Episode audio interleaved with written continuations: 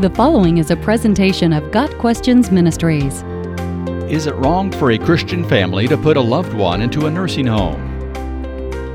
As life expectancy increases, more families are grappling with the issues that arise when their loved ones age.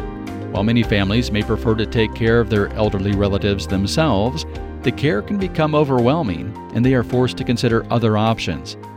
One option in Western culture is the nursing home. Nursing homes exist to give care to adults who are unable to care for themselves.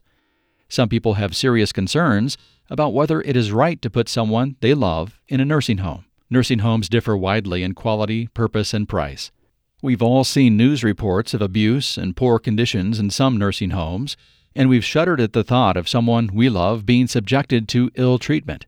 However, abusive or negligent nursing homes are the minority, and a variety of good options are available for those who need care, including resort style retirement homes that rival upscale all inclusives. Some church denominations have their own retirement homes for elderly ministers, missionaries, and their spouses. So the question about nursing home care must take into account the level of care needed, the wishes of the loved one, and the quality of the homes considered.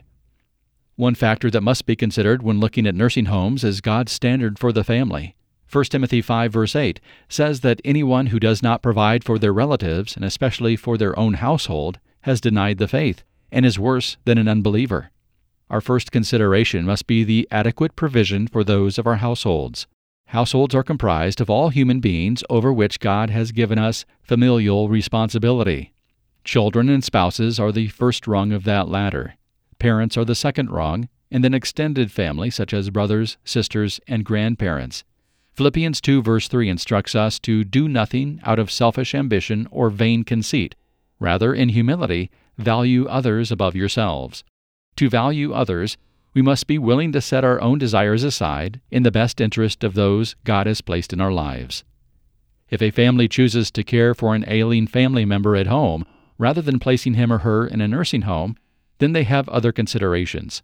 Self sacrifice is required to assume the daily physical care of an incapacitated family member, and the caregiver will not be the only one sacrificing.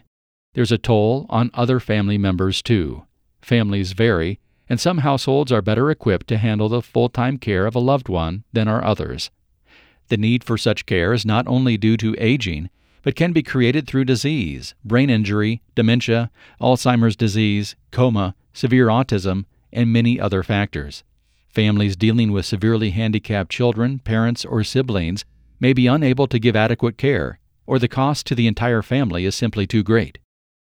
When the quality of life for the whole family is becoming severely damaged due to the overwhelming task of caring for a disabled member, it may be time to prayerfully consider other options.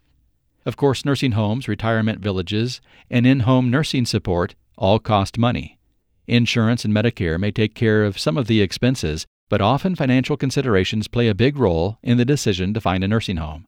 In Mark 7, verses 9 through 13, Jesus rebuked the Pharisees for using monetary gifts to God as an excuse to abandon the care of one's parents. In this rebuke, he assumed that godly children would expect to care for their aging parents, including offering financial support when needed. We can infer from this that it is not wise to give all our resources to outside charities and then have nothing left to support those who depend on us. Sacrificial giving should always be balanced with wisdom and our responsibility for those in our care. Another factor in deciding whether nursing home care is the right decision is the nature of the relationship with the loved one in question. A beloved grandmother who has given her best years to caring for the family may be better cared for in a relative's home than would a sour, abusive father whose bitterness affects every home he inhabits. Our responsibility to honor father and mother remains the same, but honor can take many forms. Ideally, adult family members gladly assume the role of caregiver when a relative is unable to care for him or herself. However, that may not always be possible or even wise. Even though it may not be the family's first choice, a nursing home can still be a way to honor an incapacitated loved one when giving adequate care at home becomes impossible. Got Questions Ministry seeks to glorify the Lord Jesus Christ by providing biblical answers to today's questions. Online at GotQuestions.org.